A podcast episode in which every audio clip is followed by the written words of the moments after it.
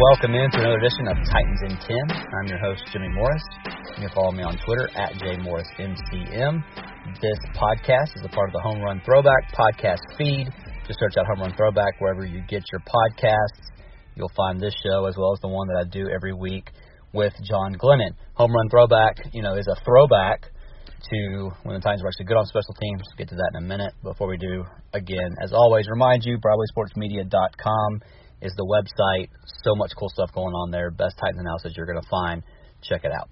All right, so obviously coming off a frustrating loss for the Titans last night, 34-17 to the Colts. Titans had a chance to take uh, control of the AFC South with a win there. Uh, put yourself in the driver's seat. You know, win that first game against the Colts, kind of defend home field advantage, so to speak, and then you know you, you kind of have a game in hand when you play them later. They weren't able to do that. The game turned on a couple of special teams plays, really. I mean, Titans are winning. Titans look good early.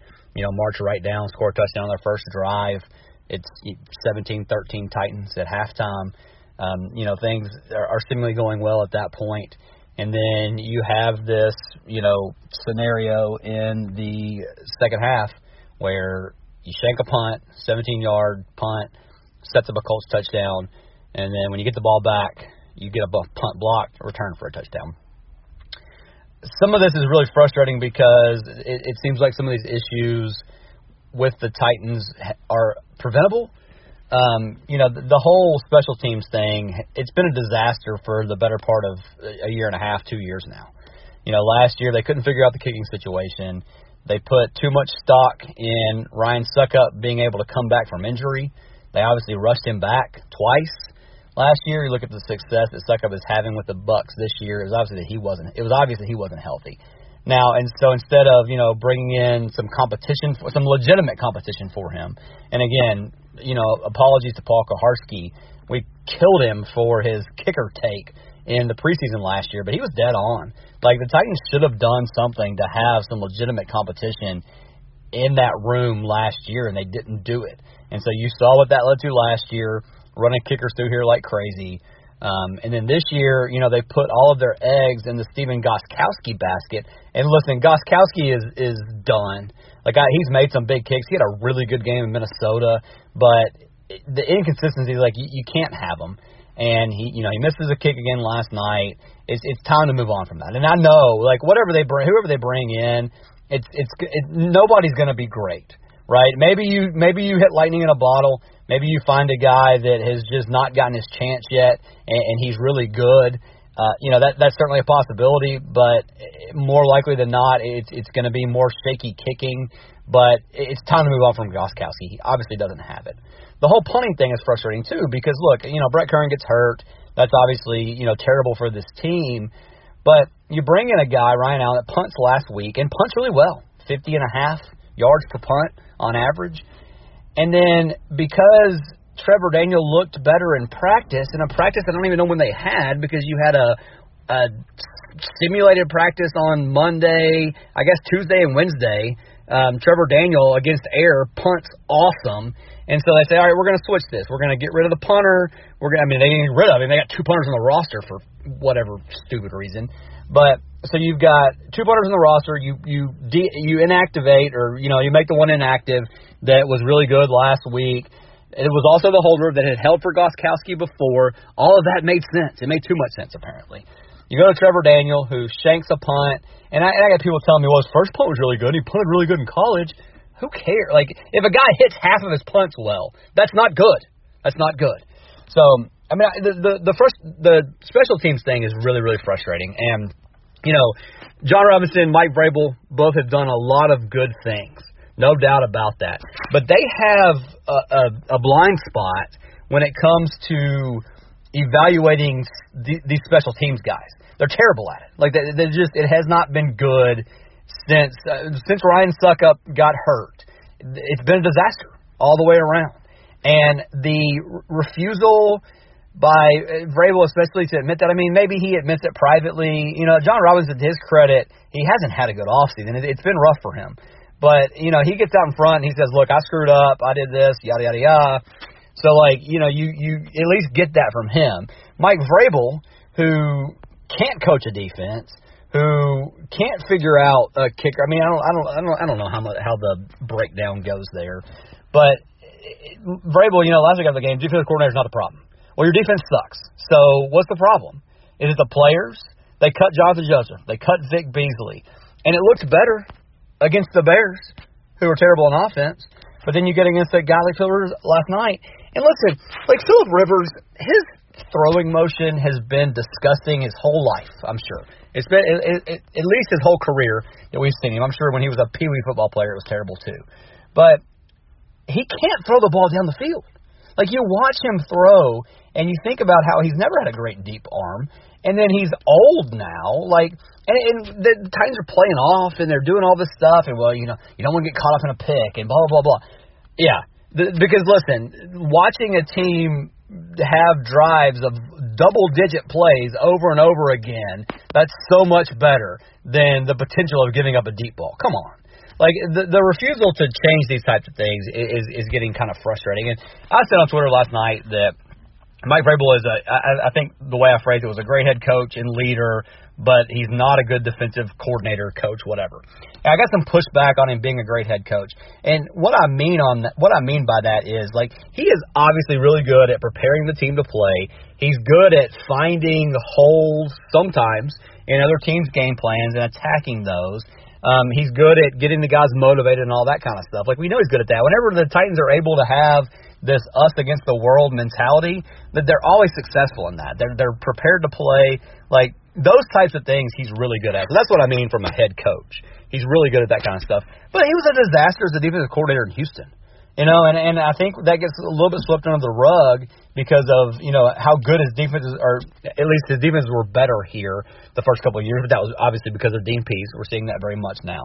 But the fact that they don't have a, defense, a defensive coordinator is a problem. And you know, they've had injuries, sure. They've had things not work out. You know, they cut half the roster a week ago to try to fix these things, and you're seeing the same issues. So yes, Adoree Jackson will hopefully come back at some point, and that will help, no doubt. But it's not enough to fix everything that's going on here. And so we need some admission in that. We need some accountability in that. You know, Vrabel preaches accountability, right? We're going to be accountable. We got to play better. If guys don't do this and that and yada yada yada. But like, where's your accountability in the fact that you were you didn't hire a defensive coordinator when Dean Pees retired, and now your defense is terrible? Like, where's your accountability in that? Where's where is the accountability in the fact that there's no answer for what teams are trying to do? The the Colts did the same thing the entire game last night. I think I saw this morning. Philip Rivers threw one pass more than 20 yards down the field. He wasn't throwing the ball down the field, but they refused to do anything to counteract those short passes, and that's what we've seen time and time again. And so while, while people have been killing the pass rush, like, oh, the pass rush is terrible, and it is, it's bad, but you saw the Colts come out with a similar plan last night to what the Steelers did, just drop back, get rid of the ball. Drop back, get rid of the ball. Drop back, get rid of the ball. We never press it. The Titans never press anybody. It, it's just it, it's it's really frustrating to watch.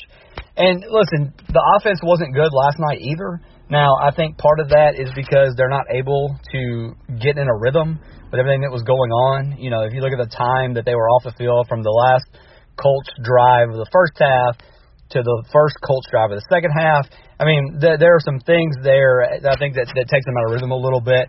You had the big drop by AJ Brown. You know, I mean, obviously totally uncharacteristic for him. Um, you know, they had some of those things kind of working against them. Uh, so I mean, I, I think you can kind of make some excuses or, or whatever for that. The offense has got to play better. The offensive line's a problem with the injuries and that kind of stuff. I mean, that, those are all things we can talk about. But the the two biggest glaring issues right now are defense and special teams. And I don't know what Craig Aukerman has done to deserve the job in the first place. I sure as heck don't know what he what he has done to deserve to keep it.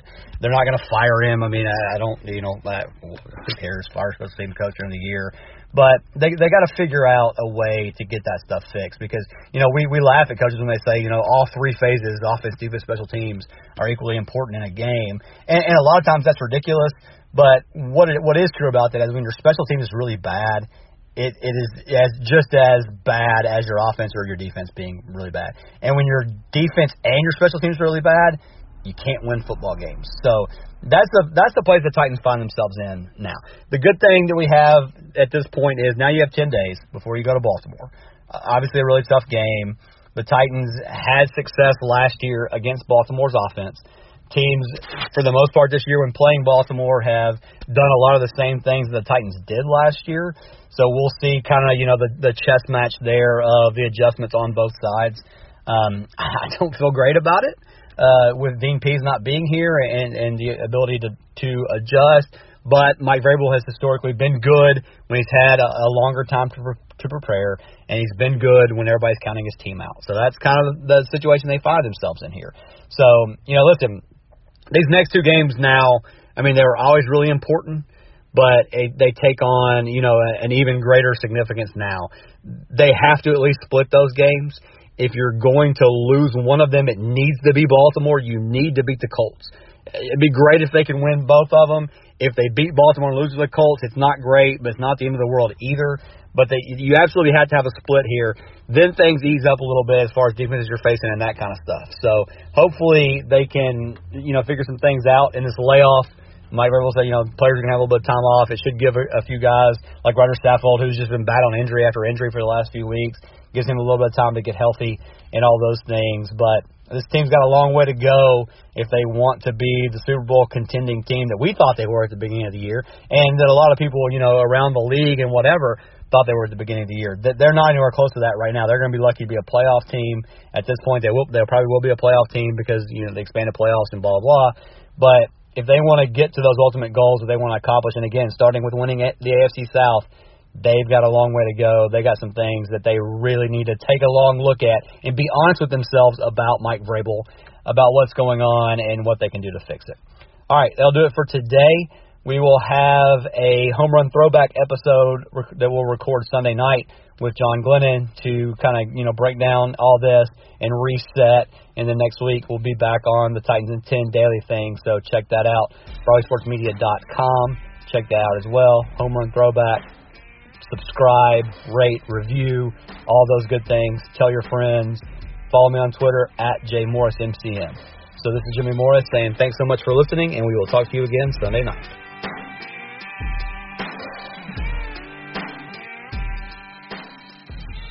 Brought to you by Broadway Sports Media.